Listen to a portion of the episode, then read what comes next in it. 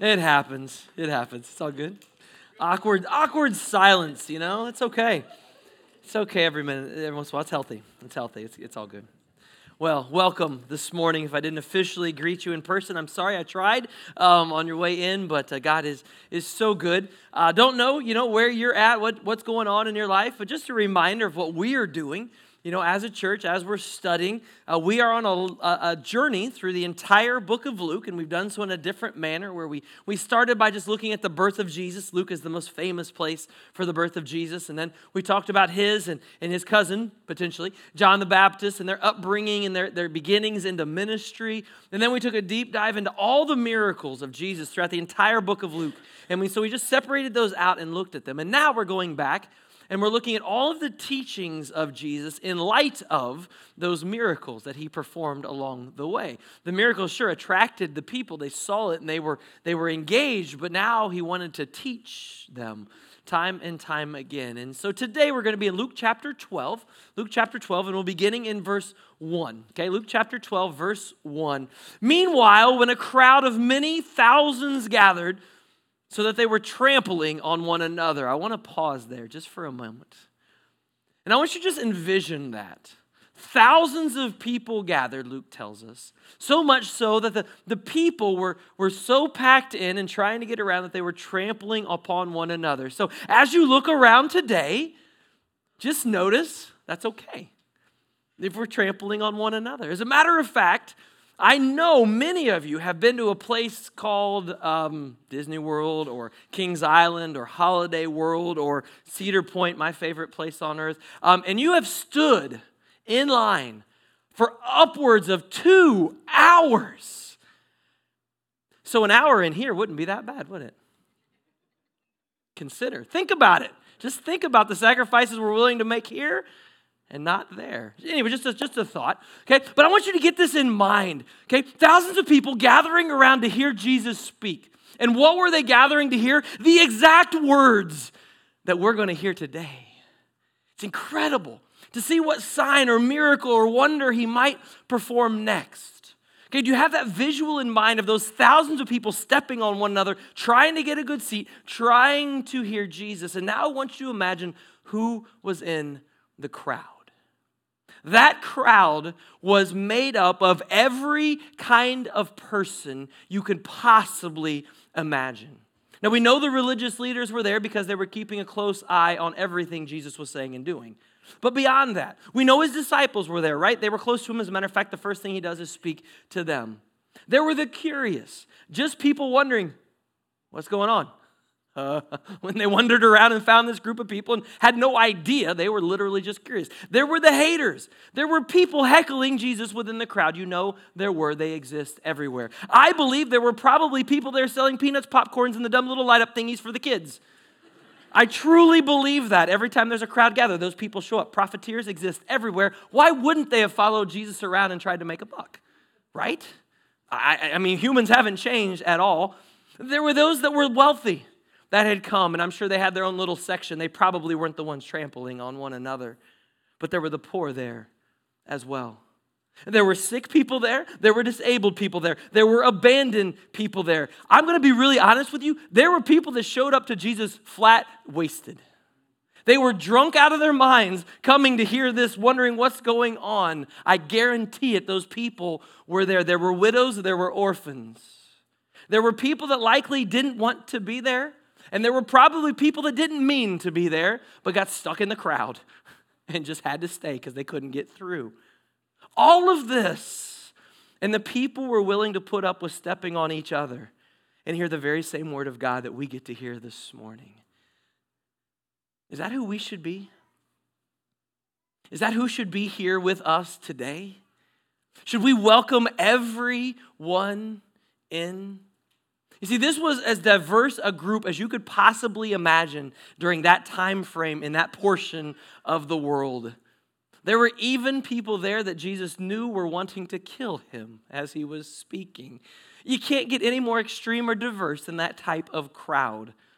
The modern church, something we've got to remember, You see, we love to think of Jesus as this Jesus, the Jesus that welcomed every single one in with every one of their problems, every one of their lifestyle choices, every one of their sins, and absolutely he did. That truth is as true today as it was then. However, for so many churches, especially in America, we like to leave out, as my good friend Paul Harvey used to say, the rest of the story.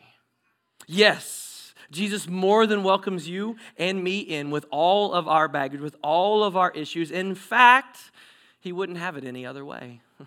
He came to this earth so that we could come to him with all of our sin, with all of our guilt, with all of our shame, and give it to him. Let him take it from you. Let him begin to change you. You see, he loves everyone so much that he welcomes every single person in, but he loves us way too much to allow us to stay the same way we were when we got here. Take it a step further. He willingly died for you and for me.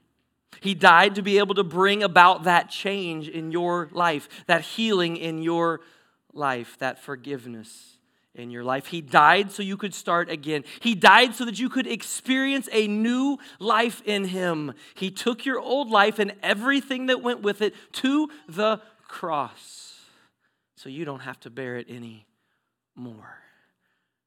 Guys, that isn't even the first sentence of the text today.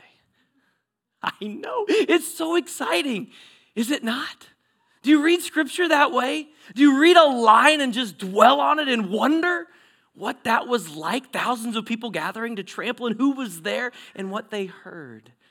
Jesus, with this huge crowd around him, he, it says he stops and he turns just to the 12, just to the 12, and he directly speaks to them. Now, if you were able to join us last week, then you know that last week he like straight up called out all over the religious leaders and the legal experts. He was not kind to them, he was truthful, but his words definitely were cutting. He, read, he, he led everyone he listened to, he shared with everyone exactly what these religious leaders were doing and these experts behind the scenes. He exposed them for who they were. But he did so, notice, to their face. He didn't talk about them behind their back. He, he did it right there at the dinner with the Pharisees. He let them have it. So, really, there weren't even that many outsiders present. He really was just talking to them. So he didn't go behind their back to share this information with the disciples. He first spoke directly to the parties involved, as we should as believers. And then he turns and he speaks directly to the disciples about them and he says, Guys, you heard what I told them. I was serious. Now here's what you need to know. Here's what you need to know about them. Jesus began first to speak to his disciples, saying, Be on your guard against the yeast of the Pharisees, which is hypocrisy. There is nothing concealed that will not be disclosed or hidden that will not be made known. What you have said in the dark will be heard in daylight, and what you have whispered in the ear in inner rooms will be proclaimed from the roofs. Jesus throws out that word, that word that we hear so often in our society, that word hypocrisy. Now, probably if you've had many conversations with people that don't attend church or don't believe in God, then it's possible that you've heard that word from them and calling us a bunch of hypocrites. Well, let me start with I wouldn't argue. Exactly. I'll get to it in a minute.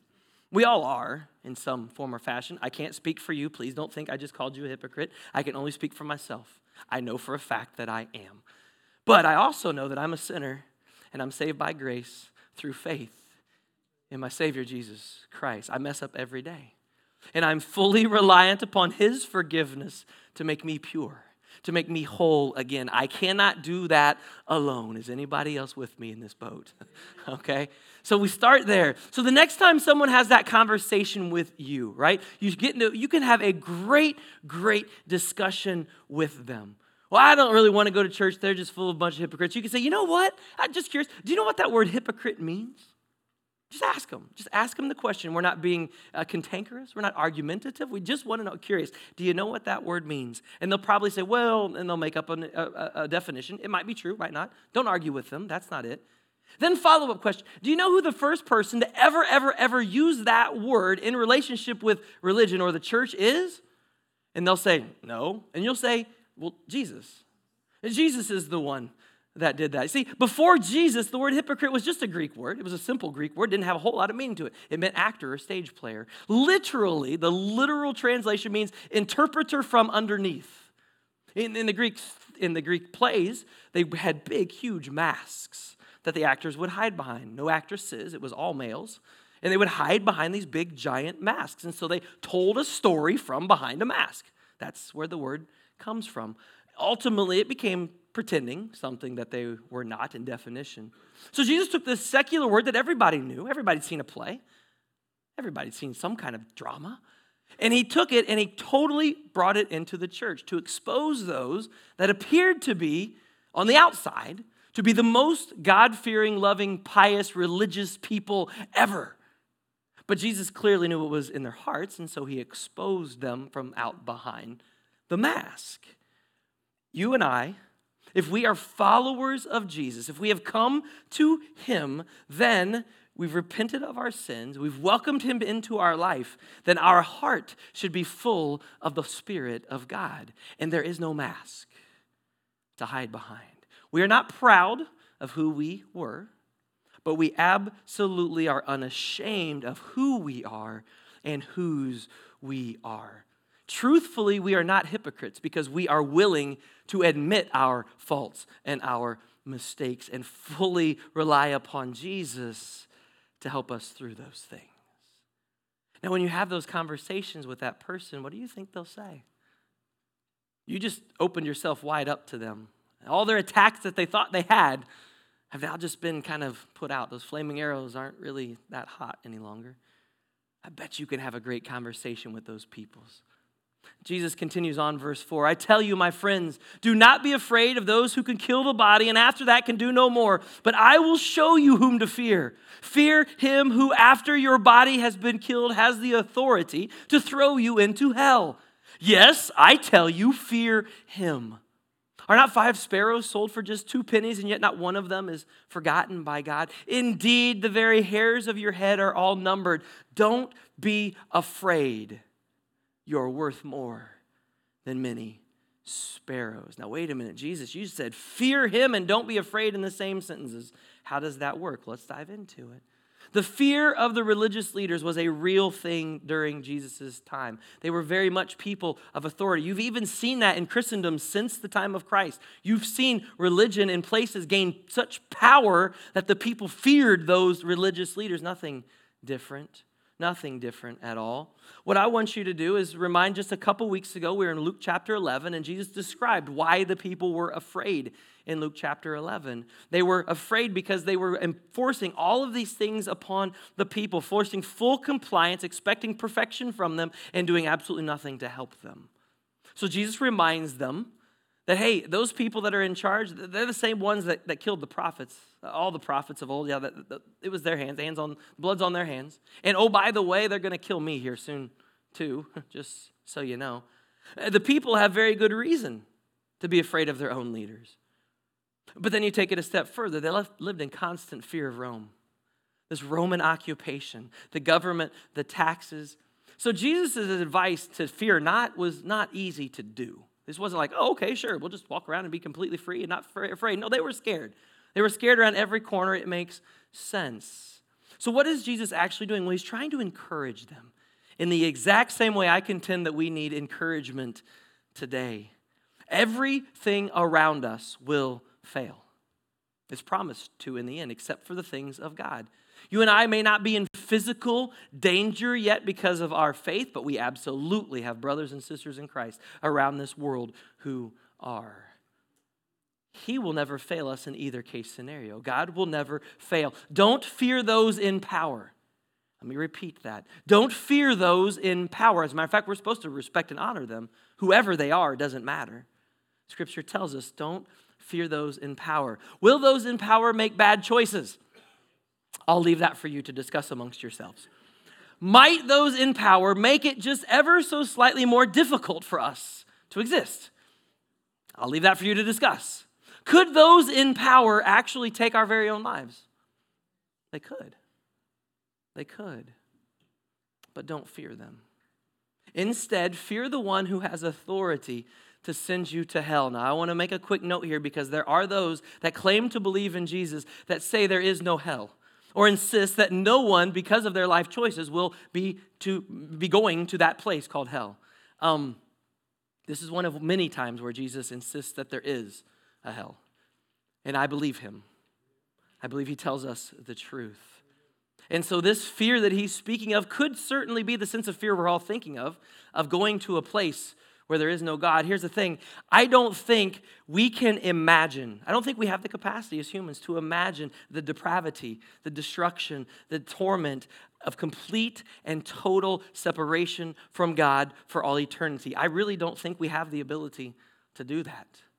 Just like I don't think we have the full ability to grasp the infinitely indescribable nature of heaven. Both of those things are so far on either end that in this humanity, we have moments that are really bad and really good, but neither could ever be compared with those two things. So to fear a sentence to hell, yes, one which we all rightfully deserve, I get it. I get it. I get it completely. But that fear should go beyond just the human emotion fear. This fear is certainly legit, but that fear, that all filled wonder, reverence toward the Almighty God, a slightly different meaning for that word fear. But here's what's really cool Jesus doesn't leave his listeners in fear. If you listen to that whole passage, he very easily could have said, Hey, everyone, don't fear them. Fear the one that can send you to hell. Goodbye. I'm out. Be afraid. Be very, very afraid. And just walked off the stage. He could have done that. He could have. But instantly, in the same breath, he changes and says, Don't fear. He knows you. He knows me. He loves you. He loves me. He cares for the sparrows. Jesus threw the sparrows in there and their cost, telling us sparrows mean nothing to humans. There's no value there whatsoever, and yet God knows them and cares for them. And then he goes on to say he knows the numbers of hair on your head. Now, I realize for some of us that's a little easier task than for others. Okay, we'll get to that, you know, at some point. But God cares for us so much. Every one of his creations he cares for, so don't be afraid. You and I can choose to have a relationship with God. And if we do, there is no reason to fear him with that kind of human fear. And he continues on, verse 8 I tell you, whoever publicly acknowledged me before others, the Son of Man will also acknowledge before the angels of God. But whoever disowns me before others will be disowned before the angels of God. Now, this verse, these words, have inspired Christians, allowed Christians to stand bold throughout the face of anything you can imagine that's been done to believers since the time of Christ, and allowed them to stand there boldly and not deny his name. We, even in our comfortable culture, have to do the same. We have to acknowledge our Jesus in public. We must use our words and our actions to show and tell all of those around us about the wonderful love, grace, hope, mercy, forgiveness that our Savior offers them to. Jesus is telling us that we can't deny Him by our words or our lifestyle, or He will, in fact, disown us.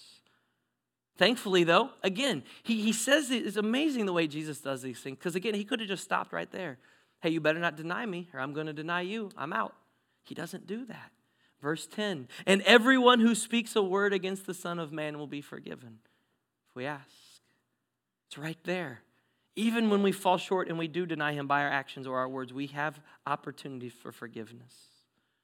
But then he continues anyone who blasphemes against the Holy Spirit will not be forgiven. Now, you've heard that passage before, a lot of you have, the unforgivable sin, as it's called. People make a very big deal of this verse. I want to explain it to you very simply. And so, if this is a conversation you've ever had with someone and you just kind of got befuddled, listen carefully. If you need it, I'll email it to you so you have it. It's a very easy way to help explain this to someone. It is not that God cannot forgive something, God could forgive anything. He absolutely would forgive them if they repented and ask for forgiveness. But here's the problem if you are currently blaspheming the Holy Spirit, then that speaks evil of the Holy Spirit. And the Holy Spirit is the one that is attempting to convict you of your sins. When you reject the Holy Spirit, you're ignoring the Spirit's efforts to convince you to turn to Jesus. Your heart is hard, your attitude is hardened. The, you are closed off to those inner workings of God in your life. Thus, there can be no forgiveness because you're not willing to accept it. I hope that makes sense to you. It's very simple. Here's the thing you need to be able to describe that to someone because it is a question that a lot of skeptics will throw out there as a way to try to trip you up, try to confuse you, try to create doubt in your mind. There's no doubt here. Jesus' words are not confusing at all. It has to do with the individual making those statements, those beliefs. Verse 11, when you are brought before synagogues, rulers, and authorities, don't worry about how you will defend yourselves or what you will say, for the Holy Spirit will teach you at that time what to say. This is one of the things that's so beautiful about Luke because, unlike Matthew, Mark, and John, Luke writes a part two. He puts this story of Jesus together in such a way, and then he writes the book of Acts.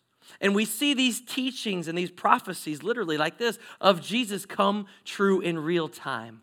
In Acts, later on, chapter 4, Peter and John are arrested and they're taken before the Sanhedrin, the Jewish ruling council. In chapter 4, verse 8, it says this Peter, filled with the Holy Spirit, said to them, Rulers and elders of the people, if we are being called into account today because an act of kindness shown to a man that was lame, and we are being asked why or how he was healed, then know this then know this. You and all the people of Israel, it is by the name of Jesus Christ of Nazareth, whom you crucified, but God raised from the dead, that this man stands before you healed. Jesus is the stone the builders rejected, which has become this cornerstone in this. Salvation is found in no one else, for there is no other name under heaven given to mankind by which we must be saved.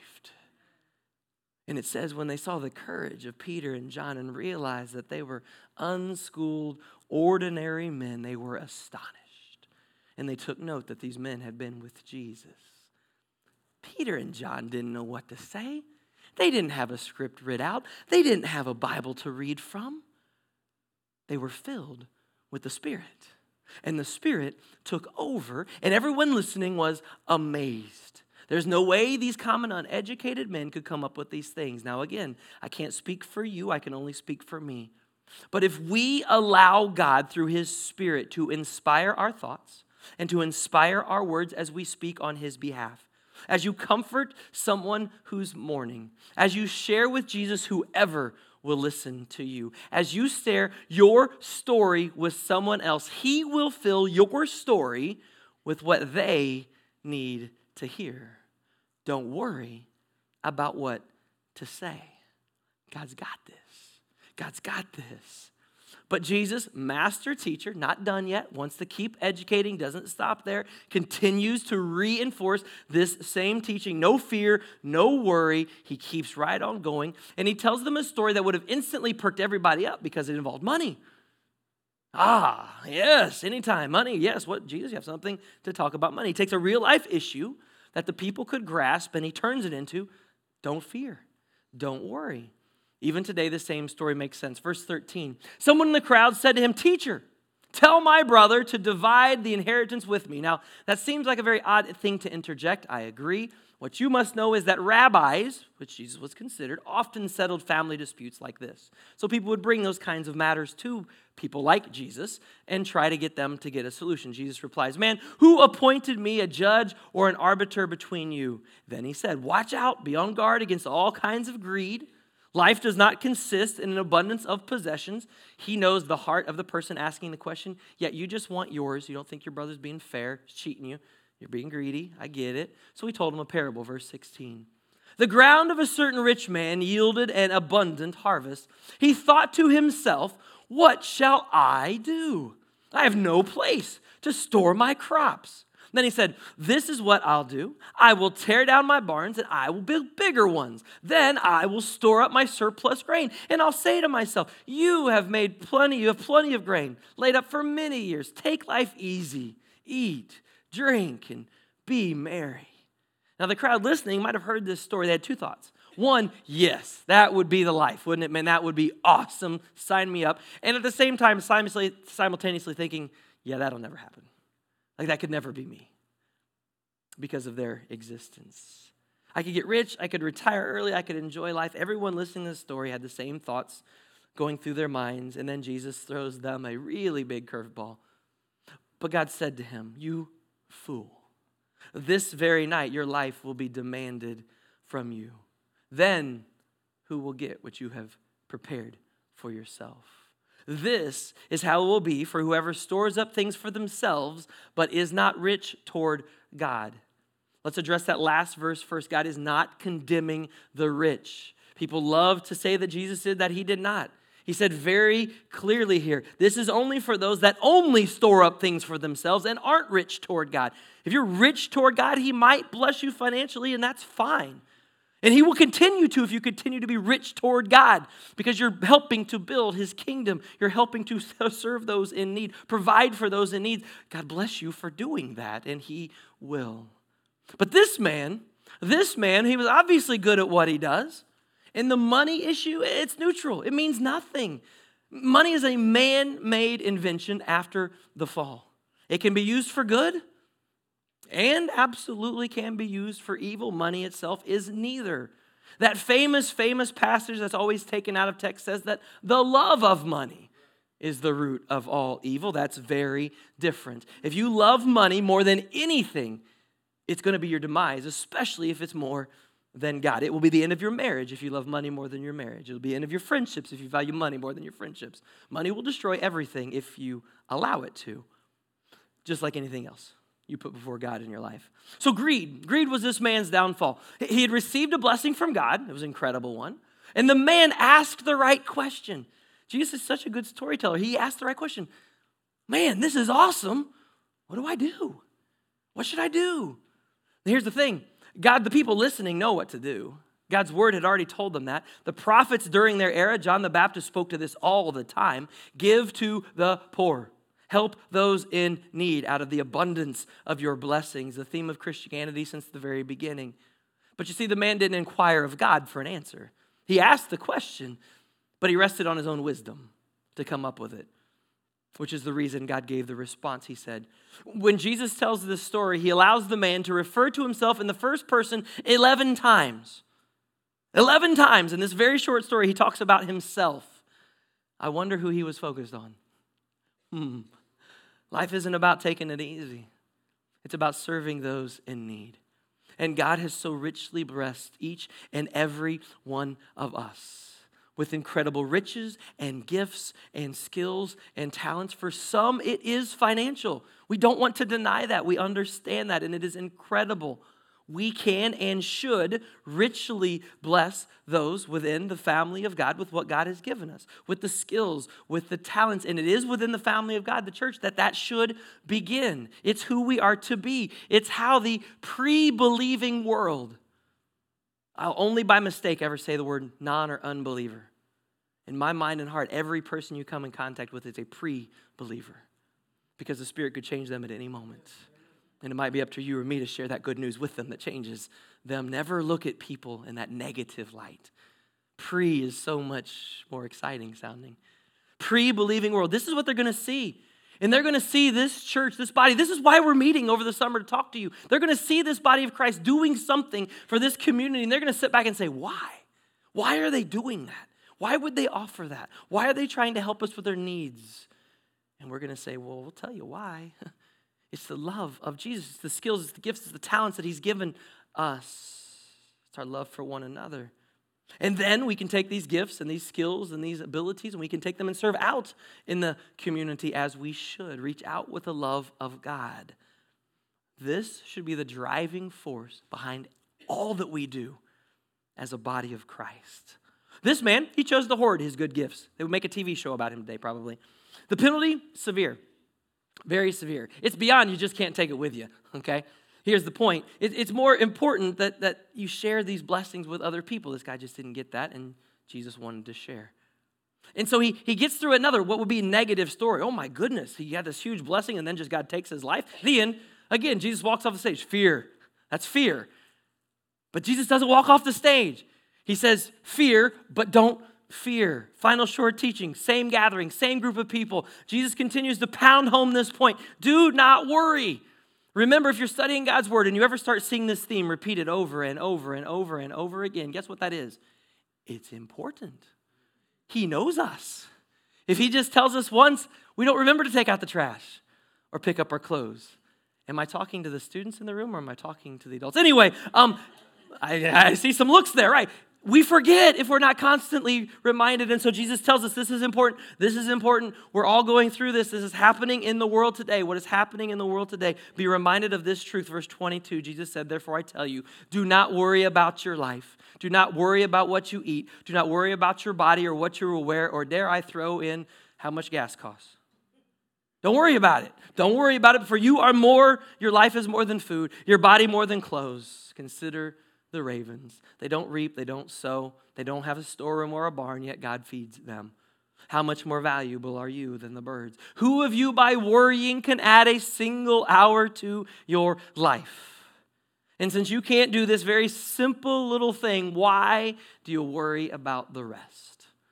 Did you hear that truth at the end? Anybody ever fell victim to that? Who, by worrying, can add a single hour to your life? Now, in modern medicine, this wouldn't have been something they knew in Jesus' time. In modern medicine, we know not only does worry not add to your life, it actually takes away from your life. It leads to diseases, illness, heart attacks, high cholesterol, cancer, you name it. Fear, worry, anxiety lead to those things. It will cause physical problems and shorten your life. So Jesus' words are more than more than true here. Verse 27 Consider how the wild flowers grow. They don't labor, they don't spin, yet I tell you, not even Solomon, the great King Solomon, in all of his splendor, was dressed like one of these. If that is how God clothes the grass of the field, which is here today and gone tomorrow, thrown into the fire, how much more will he clothe you? You of little faith. Do not set your heart on what you will eat or drink. Don't worry about it. For the pagan world runs after such things. Has that changed? And your Father knows that you need them, but seek His kingdom, and these things will be given to you. And He's not done yet. Don't be afraid. Do you think these folks He was talking to had an issue with fear? Do you think the world around us has an issue with fear right now? Don't be afraid, little flock. Your Father has, pleased, has been pleased to give you the kingdom. Sell your possessions, give to the poor, provide purses for yourselves that will not wear out, and treasure in heaven that will never fail, where no thief comes in near and no moth destroys. For where your treasure is, there your heart will be also. We see this world all around us. We see the pagan world chasing these things of the world, and we are called to be different. We are called to look at the world around us and see and see how God provides for and he takes care of every minute detail including our very own lives. And then we consider how much more he values and cares for us. We are to set our heart on him. We are to seek his kingdom. He alone can provide what we need. You see, God is calling us out here. He's asking us to, to do a little heart check. Just like he did last week with the Pharisees and legal experts, where he just threw down, he's doing the same thing with us, but in a much kinder, gentler way. A little self evaluation. Are we investing in the things of this world or are we investing in things that are eternal? When people will look at us so weird when we invest in these eternal things. Now, I would love to be able to look you in the eye and say, okay, if, if you get these priorities right in your life, this is exactly how God will move and work and provide. Because it is difficult when you look at the budget and you see the cost of this, that, or the other, and you're like, we just don't have enough to do this or this or this. And it begins to get into the basic needs of life. How do you put your faith and hope and trust in God? All I can tell you is exactly what he told that first man be generous with what you have, be responsible to God with what you have and He miraculously provides in those crazy, weird ways. I can't tell how it happened in your life. I can't tell you. But I promise you, there are people in this room that can tell you how it happened in theirs. When they were down and out, when they were at the rock bottom, when they were there, and the only thing they could that they refused to do was stop offering to God. And we're not just talking about finances and money. We're talking about time, energy, resources, skills, and ability that we can offer to God in exchange for finances if we don't have them being responsible with what God has given us, treasuring those things God has given us, freely giving of the things God has given us, knowing and believing that He will provide for our needs. And every person I've ever talked to that's went through that phase in life, they just look at it like, I have no idea how I made it, but it was always there was always just enough. God always just provided just enough. He just provided just enough. I have no clue. And now look where I'm at. And I'm continuing to be faithful with what God has given me. And I consider that an abundance compared to what, he, what, what I did have. And look how God is continuing to be faithful to me through this. That is the way God works in our lives. Please don't just apply that to money. Everybody loves to apply it to money. And it may be true with money, but it applies to the gifts and the skills and the abilities that God has given you in your life as well. The Lord will give you, when you're speaking with people, the words to say. That example of, of Peter and John from Acts 4 8, it's incredible. Those uneducated hicks from the, from the north were speaking these incredible words, and the people listening were convicted. They were convicted by what they saw. He will speak through you as well. I don't know what's coming next to you. In this world we live in, I ain't got a clue. I'm not going to try to figure it out. Don't care. I know Jesus is coming sometime. That's it. That's the only thing I know for certain, right? That's it. So anything else between now and then, eh, it's going to happen. It's going to happen. Probably nothing you or I could do about it. So do not fear. Let's gather together. Let's worship. Let's go from here. Let's reach the fearing world around us with the peace that we have. Father God, this gift that you've given us, this gift of peace, this gift of hope, of forgiveness, uh, it's incredible.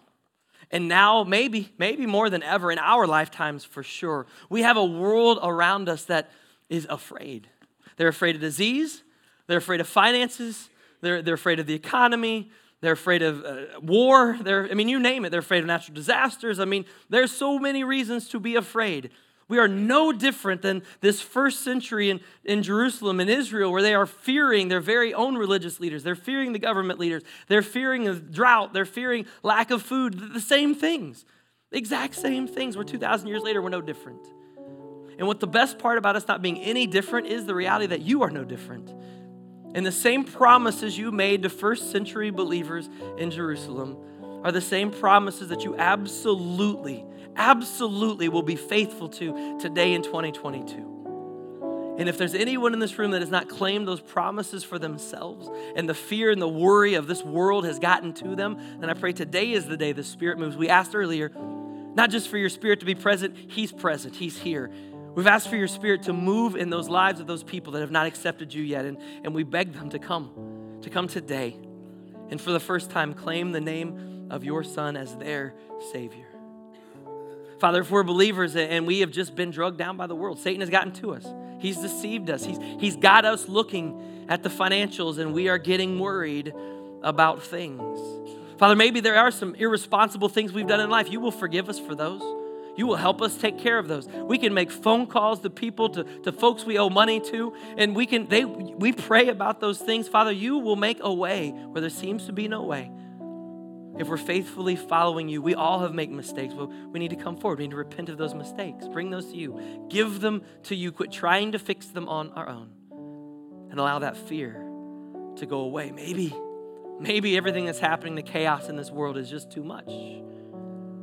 And we have kids and we have grandkids and we have families and we're deeply concerned and worried for them.